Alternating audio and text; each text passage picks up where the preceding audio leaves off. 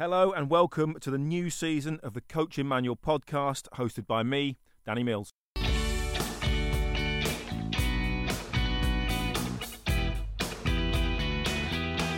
Today I'm joined by former Brentford, Glasgow Rangers, Nottingham Forest manager Mark Warburton. Mark has a background in professional football going back to his playing days in the late 70s as an apprentice at Leicester City and the 80s as a semi pro at Enfield and Boreham Wood with the highlights being an FA trophy and a conference title. In this episode, we'll be talking about some of Mark's experiences both as a player and as a manager, and what makes his football journey quite unique. So, Mark, thanks for coming on. Uh, welcome to the TCM podcast. I mean, it's really interesting for us so far. I've interviewed John Greening, Neil Sullivan, and without being disrespectful, were, were footballers turned coaches, you know, and a lot of that was about their career you've sort of gone about it a different way completely, and you're the first proper coach, if you like, um, that I would say that, that we've had on. But if we go right back to the beginning, I mean, what got you into football uh, originally as, as, a young kid? I was a, I was a young kid, as as we all are, loving the game, playing the game, school, Sunday teams, etc. Every minute of every day. Um, but I was lucky to be good at sports, Danny. So for me, it was a, a choice between running and, and football. Uh, I was very lucky that, I came across Frank McLintock, uh, his son Neil was my best friend at school. Frank was leaving Arsenal, going to Leicester City, if you remember, as a manager. Uh, and I was coaching with Leicester City, or training with Leicester City rather, from 14, 15 upwards, uh, and got offered a scholarship, you know, apprenticeship, and, and accepted that. So that was my route into into full time football. And from there, I mean, how difficult was it not to? Every kid had those dreams, obviously going to be a professional, playing the top level. How hard is it when that didn't quite happen for you? It was difficult, but um, this sounds very profound for a 16, 17 year old. But I was working with the very famous manager, Jock Wallace. And Jock's style was, you know, obviously very successful, huge success in Scotland with Rangers, etc. Um, but for me, I found it quite really abrasive, and I, I, didn't enjoy my football, which for me was a totally alien feeling. I'd always loved, loved my sport, loved everything, everything about sport, and for the first time in my life, I found myself being put off football and thinking that I wanted that. If ever I got into the game, ever going forward, I would act differently.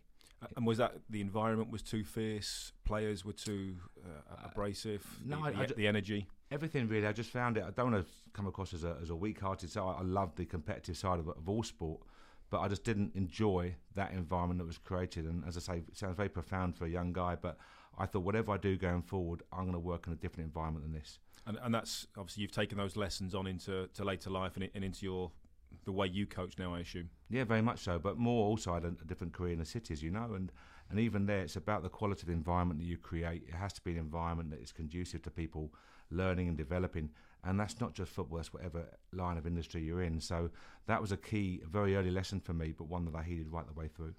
Because it was while you were playing, you were playing semi-professional, uh, non-league football at Enfield that you well, not switched careers, uh, but became a currency dealer, which I suppose is a is a big shift from suddenly going from wanting to be a professional footballer to suddenly working in the market, uh, working in the in the city, uh, and, and, doing those sort of transactions. How, how did that come about? Was that something you got through education or parents or advice from somebody else? In truth, it was my mum looking at an advert in the paper and it read competitive individual, good with numbers. That was the advert. and uh, I was very competitive and I was very fortunate to be good with numbers. So um, it's in a natural a natural role, and you have to go through it again. Two or three years in the bank of of getting the teas and the coffees and the sandwiches and locking up the telexes and doing all the menial jobs, but learning. But it was a really competitive environment, and any footballer I know would love that competitive trading environment. You know, big sums of money, um, very competitive, testosterone-filled environment. Um, big rewards if you did well, and if you didn't do well, you were sacked. So I like that black and white clarity uh, and I really enjoyed it. And I had, a, I had 20 odd years in the city with the markets getting bigger. Um, I was lucky to do quite well and to move up to, to the bigger banks and the bigger environments and, and really enjoyed that. And is there a big similarity then between the two? You know, working in that incredibly testosterone fueled, high pressure environment in the city, um, obviously in banks and, and, dealing with currency, and equally in football. And, and have you managed now to sort of marry the two together uh, and bring both together and get the best out of yourself doing it that way going forward. Yeah, very much so. If you look at a, a dealing room, you know, you would sit there on a desk of 12, 15 people, um, very competitive. And I'm assuming majority of males. back Uh, then. as they well. were, but as as you progress through the city, you know, you're working at places like AIG, for example, a very diverse workforce, um, talents, ideas, experiences, and uh, again learn a lot from that in that environment. But uh, yeah, you're right. Originally, early on in the in the career, was very much a, a male-dominated environment. Communication was key, teamwork was key, long hours, work ethic demanded. Uh, and you had to be competitive. You had to deal with adversity. You know, you could work all day or work all year and lose it, lose it in one hour. Um, so you had to deal with that side of it. And to me, that was a dressing room. Walking to 12, 15 guys in dressing room, competitive, etc. Obvious rewards if you do well, and, and, and if you don't do well, you, you pay the price accordingly. So the similarities for me, very, very, very obvious. Uh, and it was a fairly easy transition to move from one world to the other. You still had a love for football while you were working in the city. Always, always. And uh, I was very fortunate to work in Charlotte, North Carolina, to live and work in Chicago and, and travel around Asia, etc. Uh, and wherever I went, I would look to coach teams, whether it's an under nine goals team or a college team or a high school team, just coaching.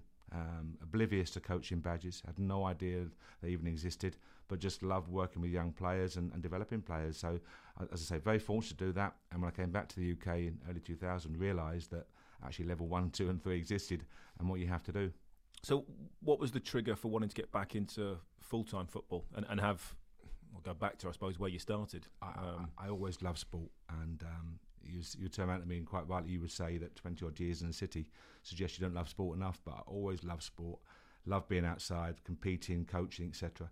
Um, was, was there a moment you suddenly thought, I want to go back into football? Yeah. You know, that, that's what. I've done well in the city, but this is my love. This is what I want to go back to and, and be successful at. Honestly, yes. There was a moment where I'm sitting there thinking I'd done well, done okay for myself in the city. Um, I had two young children, um, a- and I really enjoyed. I wanted to get do something in football, but my thought process was a get myself qualified, b improve my depth of knowledge. I couldn't go into it without having a, a, broader depth of knowledge, and and c saying well I need to be financially secure for my family. I couldn't take this sort of jump, this leap of faith, uh, have their backing without giving them the financial security. So I was getting all the eggs in order, so to speak, and, and that came about, and I just wanted to do it. And my son was a, a young uh, boy invited to go and train at Watford. Um, money was tight at Watford at the time, and they asked me to come and, and help on a part time basis. And I found myself one day working at RBS with a huge trade coming in, a huge dollar yen trade coming in. And I literally said, "Hang on a second, when I was doing a passing drill on a bit of paper for the under 13s that night, and and that was it. And I came, I said to my wife, and she said, "I think it's time to leave." And she was dead right. You know, you couldn't you couldn't combine at that level. You couldn't combine both. Um, so I made took the plunge and um, spent best part of a year traveling around Europe, visiting the academies, trying to learn more, improve my knowledge, all age, what worked well, what didn't work well, because I I wasn't comfortable going into an environment, certainly not full time, without that broader depth of knowledge. And, and is that the most difficult thing? Because obviously, Maurizio Sarri now we all know is a banker um, and hasn't followed the, the standard path of coaching, but obviously has been very, very successful. Was that all those experience before that? Was that a hindrance or a help going into sort of a- a different environment and, and the football environment, especially because I I know how harsh players are, and, and how was, how difficult was it to get that respect from Uh, players early on? it was an absolute help. You know, that's the first question because um, you know, if you're in the city, for example, you'd, you'd cold call customers, you'd go and speak to them, you get rebuffed, you had to go back, and why should they choose you? And you had to sell yourself and the company you work for, and, and why you would benefit them, etc. So, in terms of the clubs, I cold call clubs, and I got rebuffed from the first five, six, seven clubs. And it was a good friend at Sporting Lisbon, who's become a good friend rather, who let me come over. Um, and from there, I ended up spending a lot of time in Sporting Lisbon, introduced me to Ajax, etc but to have that, uh, to be comfortable speaking to people, um, to developing relationships, and to understanding it has to be two way and everyone must benefit, uh, that really that really helped me. Really helped me. So I was able to take that in there and broaden that knowledge, and that was very very beneficial for me. was it difficult to earn the respect of players, even young players, having not had the sensational sort of career that we've seen some, you know, moving now into coaching? Is, is it difficult to earn that respect? It is. Uh, I started in the academy. So again, what players want, I'm sure you would agree, they want to enjoy what they do. So your sessions have to be um, educational, they have to be enjoyable, they have to have structure to them, and there has to be a clear plan in place for the for the players individually and as a team. And and uh, I, I recognised that really early and made sure I did a lot of work to make sure that every single session was maximised. In terms of earning respect, when you move up towards first team players, I haven't got the, the playing career of someone like yourself, for example. So how do I counter that? Well, players because I look at that and, and okay, it's a little bit old school, but someone coming in without a playing background, the players would have been, what does he know? Yeah. You know, we, and we had it with sports scientists or whatever it was. There, there's always that arrogance of players and that togetherness is like, well, actually, if we don't really like him, we can force him out on that issue. Is that difficult to overcome even with young players? So, so how do you earn the respect? So in terms of first team players, you know, I, my assistant manager, huge respect for Davy Weir, who has an outstanding playing career. So in terms of first team players, that obviously was a, a key question answered because David's been and done it at every level. Um, but from my point of view, I took the players at Brentford into the HSBC dealing room. I took them in there to say, this is the world I come from. This guy here is turning over to two and a half billion dollars a day, not million, billion dollars a day. He's 28, for example, and this is the pressure he's under. And I did that for 20 years. Uh, and you talk to them, and suddenly they realise because players are impressed, not in Yeah. a, not in a shallow way, but they're impressed by the finance and the money and the, oof, and uh, success as well. and success. And, and you don't you, you've done well. You've competed in a completely alien world, highly competitive, and you've been successful. So I got their attention that way, um, and, and communicating with the players, putting in place bonus structures. The owner at Brentford, very very forward thinking, very innovative, and, and an aggressive bonus structure for the players. A bit like the city, if you do well, you get rewarded. And as a player, you know that. You know, if every point is up for grabs, every goal's up for grabs, and you're going to strive to be the best you can be. So that that's how I got that respect and, and touch wood, it worked well. How did that opportunity to work at Brentford come about? Obviously, you were at Watford before that. I was at Watford um, from 2004 onwards. Uh, got to academy manager. Worked with some very, very good people. That's of Aidy Boothroyd, Malcolm Mackay, Sean Dyche, Dick Bate, Keith Mincher, etc. Some some top people. Um, left Watford, and uh, I think Matthew made a change in the managerial front. I think Andy Scott left the club, and I got a phone call middle of the night. Would I come and coach the first team in the morning? Uh, and I was up all night learning the players' names on the internet, literally. Um, but that was an opportunity, uh, and Matthew's uh, it was a privilege to work for him for the best part of five years. Um, coached the team for six months. We were 18th in League One. I think we finished 10th. Uh, I applied for the managerial job, and he appointed Uwe Rosler and asked me to become uh, technical director, which I did for the next two years, and, and thoroughly enjoyed that in terms of learning so much about the game and agents, academy, and um, and then when Uwe left to go to Wigan, I was offered the the job. I'm very thankful for it. Obviously, Matthew Benham, by all accounts, you, you know him far better than I do, but obviously made a, a lot of his money via, via betting. But he seems to be a big advocate, maybe through that of statistics, analysis, almost moneyball to effect. Do you buy into a lot of that, or is that a lot of sort of smoke and mirrors when it comes to I- football? I, I learnt an enormous amount from Matthew. Huge respect. Um, a very, very smart, forward-thinking guy, as I said. Um, but he, he looks at the game in a different way. And uh, as I said, everything he said, he can he can teach you so much about the game. You will, you know, one thing Matthew always used to speak about was never run the ball into a corner. If you're one nil up with five to go, that's the last thing you should do. Mathematically, the stats tell you this. Now, 99% of every single professional player would say at five, you know, if you're one up with five to go, you run it into the corner or no, and you look at it, and he has the stats to back it up, and everything he spoke to you about would be supported by numbers. Um, and it is a balance, absolutely, it's a balance. It's not all about the numbers; it is a, a balance. But there's no doubt that when you have someone as astute as that, you can learn so much, and hopefully you can add your your experiences to the equation as well. And overall, you get a really strong product. Were there, were there any disagreements you had on that? Because it'd be interesting. I, I spoke to Sean Dyche about that, and, and you know he's very analytical and all those sort of things.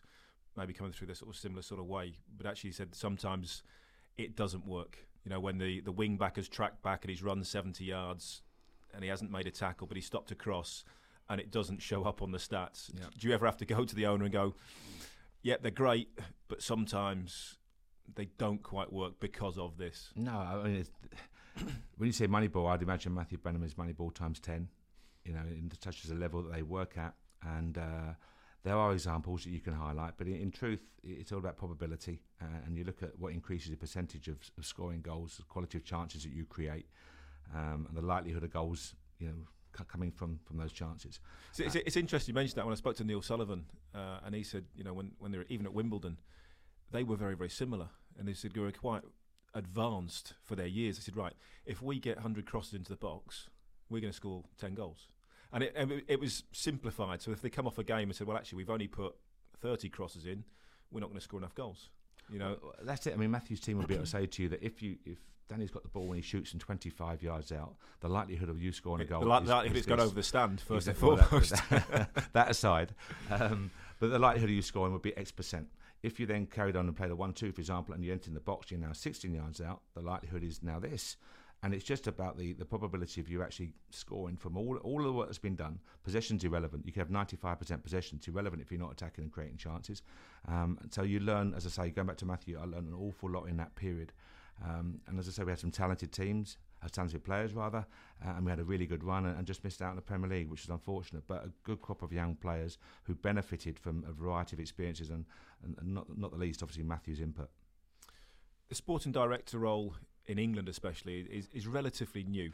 You know, we, we had a few where it was ex managers getting involved, and then actually they wanted the managerial job or they wanted the head coach's role.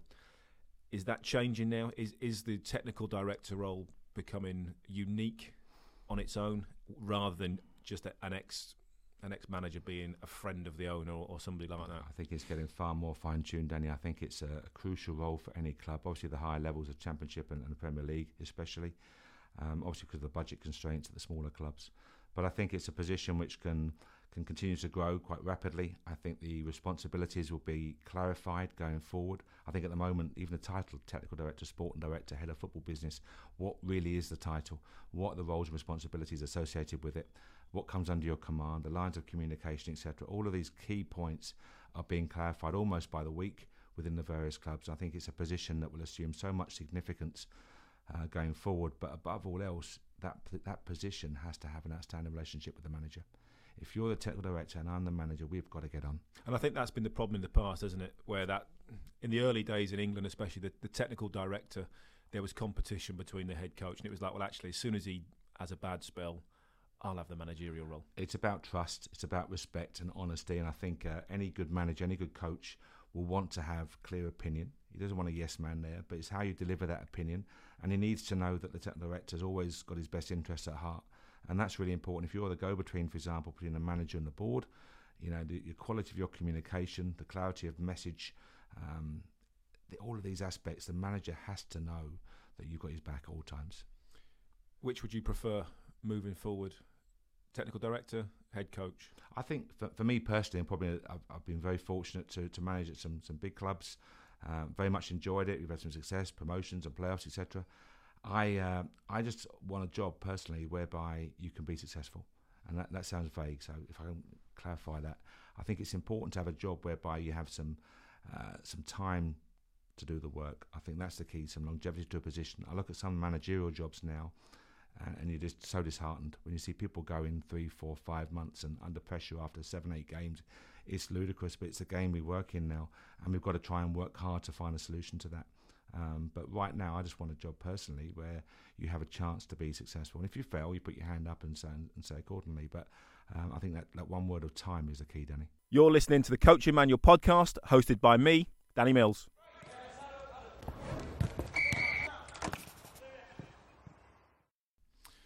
Obviously, after your time at, at Brentford, you took a, a huge job uh, here in the UK, which was obviously the Glasgow Rangers job. Massive opportunity. I think we all see it as there's only two clubs in Scotland. Um, effectively, there's not. We know that. Um, it's bigger than that.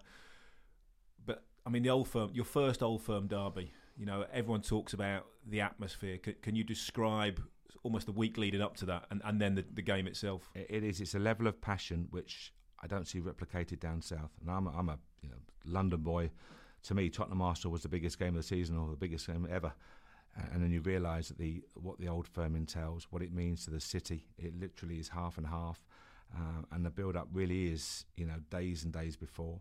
Um, and the actual game itself, my first old firm game was a, a semi-final against Celtic uh, at Hampden, which we won on penalties. But it had a, it was a game that had everything, but the atmosphere was incredible. Um, but you knew you had a level of responsibility. So as a, as a manager, a staff member, and as a as a player, you have a huge responsibility because it means so much to so many people in the city. You've played in some huge derbies, but as I say, up, up, up in Glasgow, so much is at stake, uh, and to win that game after where Rangers had been in the previous two or three years, it, it meant so much to the fans. That was a, a fantastic occasion. You know, one will stick long in the memory. Um, the first league game was at Parkhead, sixty-five thousand, uh, and we had a tough result there. Um, they scored two late goals, but an atmosphere. Brendan came over was quite unlike anything you've ever experienced. I was trying to speak to Barry Mackay, who was five yards away, yelling at him. He couldn't hear a word I was saying. Such was a level of noise, and it's different down south because it goes on for the full 90 minutes. It just doesn't stop. And again, irrespective of winning, losing, it's a privilege to be involved in those in those type of games. It was a difficult time for Rangers. How difficult was it, one to manage on the field stuff, uh, and also to manage off the field stuff as well? There was an awful lot of change going on at the club at, at that time, and a, and a period where they hadn't been successful for, for quite a few years. No, I mean, firstly, Rangers is a magnificent football institution. You know, the, with a proud and long history, as we as we all know. At the time we went in, David and I, they there was nine players on the first day of pre-season. I think thirteen had been released, and literally we had a bare bones of a squad. So that was the task facing us, but that's a, an opportunity as well. So to be able to bring in the likes of, of Tavernier, Foderingham, you know, Rob Kiernan, Waghorn, um, uh, Danny Wilson, Halliday, how all these young guys, majority of them all free. We had the money was. And, and was, was that difficult blending them into a team exceptionally quickly? We've seen off managers and coaches struggle where there's a lot of signings coming over the summer through their own choice. You had to do it through necessity. Was it difficult to, to merge them into a team very it, quickly? No, because I'm not saying it in an arrogant way. Because we had some experienced wise heads, the likes of Kenny Miller and Lee Wallace, who I can't speak highly enough about those two guys, by the way, two outstanding pros. Um, but to get young guys in, uh, we wanted people who were hungry and enthusiastic and keen to learn. Um, and, and the likes of Tavernier, we saw Rotherham, his quality of delivery and his athleticism, for example. Kiernan, a, a proven championship centre half, whereas Foderingham 170 odd games for Swindon. So we knew we had experience, we had players who liked to play football, and we had players who wanted the ball at their feet, and, and that's what we were after. So that, that hunger, passion, enthusiasm, and a desire to desire to learn and improve. And we got that, as I say, mentored by the wise old heads. Um, and, and, it went really well. We started off strongly, Danny, and, and we had a good season. You've obviously been around a, a, lot of big clubs. After that, you went to Nottingham Forest, another club steeped in history. Um, obviously, you know Brian Clough and, and the era and, and, all that sort of stuff. You're a double European Cup winners, mm-hmm. uh, effectively. But you know, you can hear the, the passion in your voice for football and everything else. To pass that on, what advice can you start giving to to younger coaches coming through? And I think it's important because there are a lot of coaches out there that didn't play the game professionally, that didn't have those opportunities, that played at a level that you played at. And actually, that can be quite inspiring that you went on to be very, very successful, having not had that so-called prestige mm-hmm. playing career. I think the key I get I get so many messages, be it Twitter or LinkedIn or whatever, from from young coaches whose passion for the game is is evident in every word that they write down. But I hear them say, you know, I've done my level two now. I want to go into full time football. I get it all the time. I got one yesterday. I'm a level one coach looking to go full time football, and you're trying to say that one, you've got to appreciate the industry in terms of the number of people who want to be involved in the, the national game, the global game, uh, and you've got to appreciate the work that's involved for you to have any chance of being successful. I'm not, I'm not, saying like an old man here, but it was hard work, Danny. You know, it really was hard work, long hours in the academy at Watford, for example. You do your 85, 90 hour weeks. Your day off was Sunday afternoon after the academy games, and you're back on a Monday morning. And um, it's a slog, you know, and, and, you have to put the time in, you have to gain the experience, and you have to improve your depth of knowledge. I would never dream on a level one or level two to say I'm going to become a full time football player, uh, foot, football coach. Um, but you, you have to acknowledge it now. So what I'd, my advice would be to recognise um, recognise the industry, understand what it would take to get into a full time position, and give yourself some some short term, medium term targets. So, are you working with under 13s level of player? What are you doing with that particular squad you're working with? What are your aims with this squad? What represents success for this squad? And, and at those young ages, is it more technique based rather than anything else? Getting to improve and, and get those skills at a level so they can then perform the, the challenges and the, and the wider coaching sessions that you want to put on? It's understanding what's involved in being a coach. You know, I was very fortunate to have to work with Dick Bate, who in my mind was the best coach educator ever, uh, a man, a font of knowledge. But he would demand of you every day if your if your message wasn't clear enough, if your coaching uh, message wasn't delivered in the appropriate manner, he'd pull you up. and you need that level, you need that constant, you know, drive to to understand the demands of the game because players, if your level, players need to have knowledge Uh, and if they think that you're you have holes in your knowledge, they'll pick them out very very quickly. So you have to make sure you cover all bases. So is th- is that gonna, is that difficult? Do you think? I've, I've done my coaching, well, a certain level of coaching badges, and, and coaching, it's so it is so different from playing. You know, and even when, as I got sort of senior part of my career, I coached what I would say on the pitch from a playing perspective and other players. It is so different from putting on a session, starting, stopping a session. Is this the biggest thing that the likes of Gerrard Giggs, uh, Lampard, Barton, Sol Campbell, is that their biggest challenge in, in actually how they're going to coach rather than they, they've got the knowledge, I assume, but actually how to coach, the language they use is going to be the biggest challenge for them. I think uh, obviously they're, they're world class players, you know, outstanding playing careers, and they've now got to take their ideas and their knowledge into their coaching, as you as you just said. So how do they get their message across? How do they understand how players arrive at a certain point, you know, from A to B, etc., and what's involved in that journey, and what do we have to do to work with the players? Because I'm sure many things came quite naturally to those players, as talented young kids coming through the academy, etc. You know, young Frank Lampard or young Steven Gerrard making a debut at 16, 17 years of age. Uh, obviously, they worked really hard uh, and maximised their talent, but a lot of it must have come quite easy to them to, to progress onto first team level so quickly.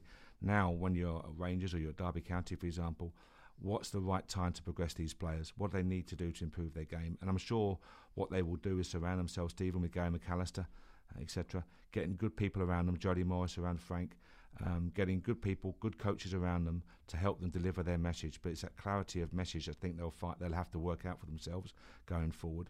Uh, and how best they can maximise the knowledge they've gained, they've gained from working under some outstanding coaches. And, and, is that the most crucial point for them, especially for the young players that they're dealing with? You just mentioned when they came through, they probably found it quite easy. For them, is it deciding when they are good enough to step in to the first team shoes yeah. and, and step into that regime, and also when to pull them out? You know, you can step in for three, four, five games, and then you come out for two or three. And so I look at um, Mason Mount example, now. So it's on loan from Chelsea, and, and Frank has a huge responsibility there to look after that young player, doing great for him, but great for Mason to be working with someone like Frank Lampard. But it's maximising that situation and making sure that uh, his Mason's playing time and minutes on the pitch is appropriate for his development. He's being challenged in the right way each and every day. And Steven likewise taking some very talented young, young loanees getting those getting those uh, messages right to the players is key, critical because at this stage of their career, when one wrong one wrong move here could really hurt them. So it's it's it's imparting their knowledge that they've gained over their playing careers to make sure they benefit their young starlets coming through now. And I'm guessing some of the advice, you know, for them planning their sessions, knowing what they're going to do, having a a pathway that they want to go down. And this is for all coaches, I assume. How important is it to have your day, your week, your month, all of that planned out in advance, just in case? Everyone will, will tell you a different story. My, for me personally, it's absolutely critical.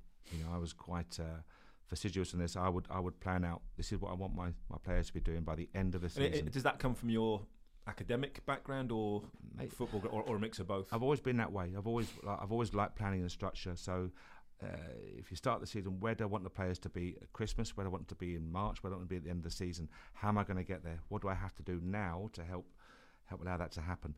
Uh, and I, I, love that planning and structure. I'd, I'd, write all the sessions out weeks ahead and key points I want to see. But I also knew that I couldn't just work through the whole session. If the players weren't understanding a key point, then you have to keep working with them. Don't just say box ticked, move on to the next one because my diary says I should be doing this on a Tuesday. No, the players so have you, to learn. You've got you've got your plan, but you've got to have that flexibility Absolutely. to step forward if they're better than expected or, or to regress slightly if they're not quite good enough. Absolutely spot on. And, and to me, that's one of the key arts of coaching is knowing when the player is ready to move on uh, and to challenge them in the right way. Um, and, and that's the key for me is understand that this is my plan. This is how to deviate slightly and why I'm deviating, and this is the outcome of that. Uh, and as I say, have your clear targets in place, short, medium, and longer term. But what you do, the micro detail within that, is the art of coaching. And how important is it to give players responsibility to go and learn for themselves? You know, I've been around a, a lot of football, a lot of academy. My kids are through the system. We tend to be producing, for want of a better word, almost a lot of robots at times. You know, academy players they're great if they're told what to do and when.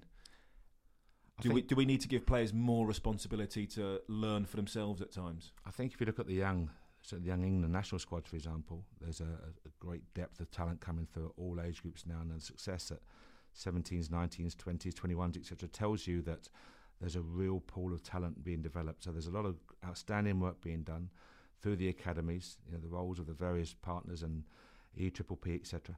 So a lot of good work's being done, but you, the, the level of the game is getting higher and higher. The game is getting quicker and fast. Decision-making process is getting ever quicker. So we have to challenge these players, Danny. I think in before they reach the first team. That's the key. They've got to be they've got to be confronted with a variety of challenge, a quality of challenge, which best prepares them for that first team experience. They can't be right. You know, you can't be right that you step into a first team and the first time you face a, a young Aguero type centre forward is is in the first team. You should hopefully have played him through at 16, 17, 18, 19s. Is, is some of the problem, and I, but this is my belief, you might disagree, um, and, and feel free to. Sometimes when young players step into the first team environment, they almost stop getting coached a lot of their time because obviously everything is about winning, everything is about the first team, and sometimes their development can slow down a little bit because they're not maybe getting the one to one in the sessions that they need because it is just about winning and, and the first team games.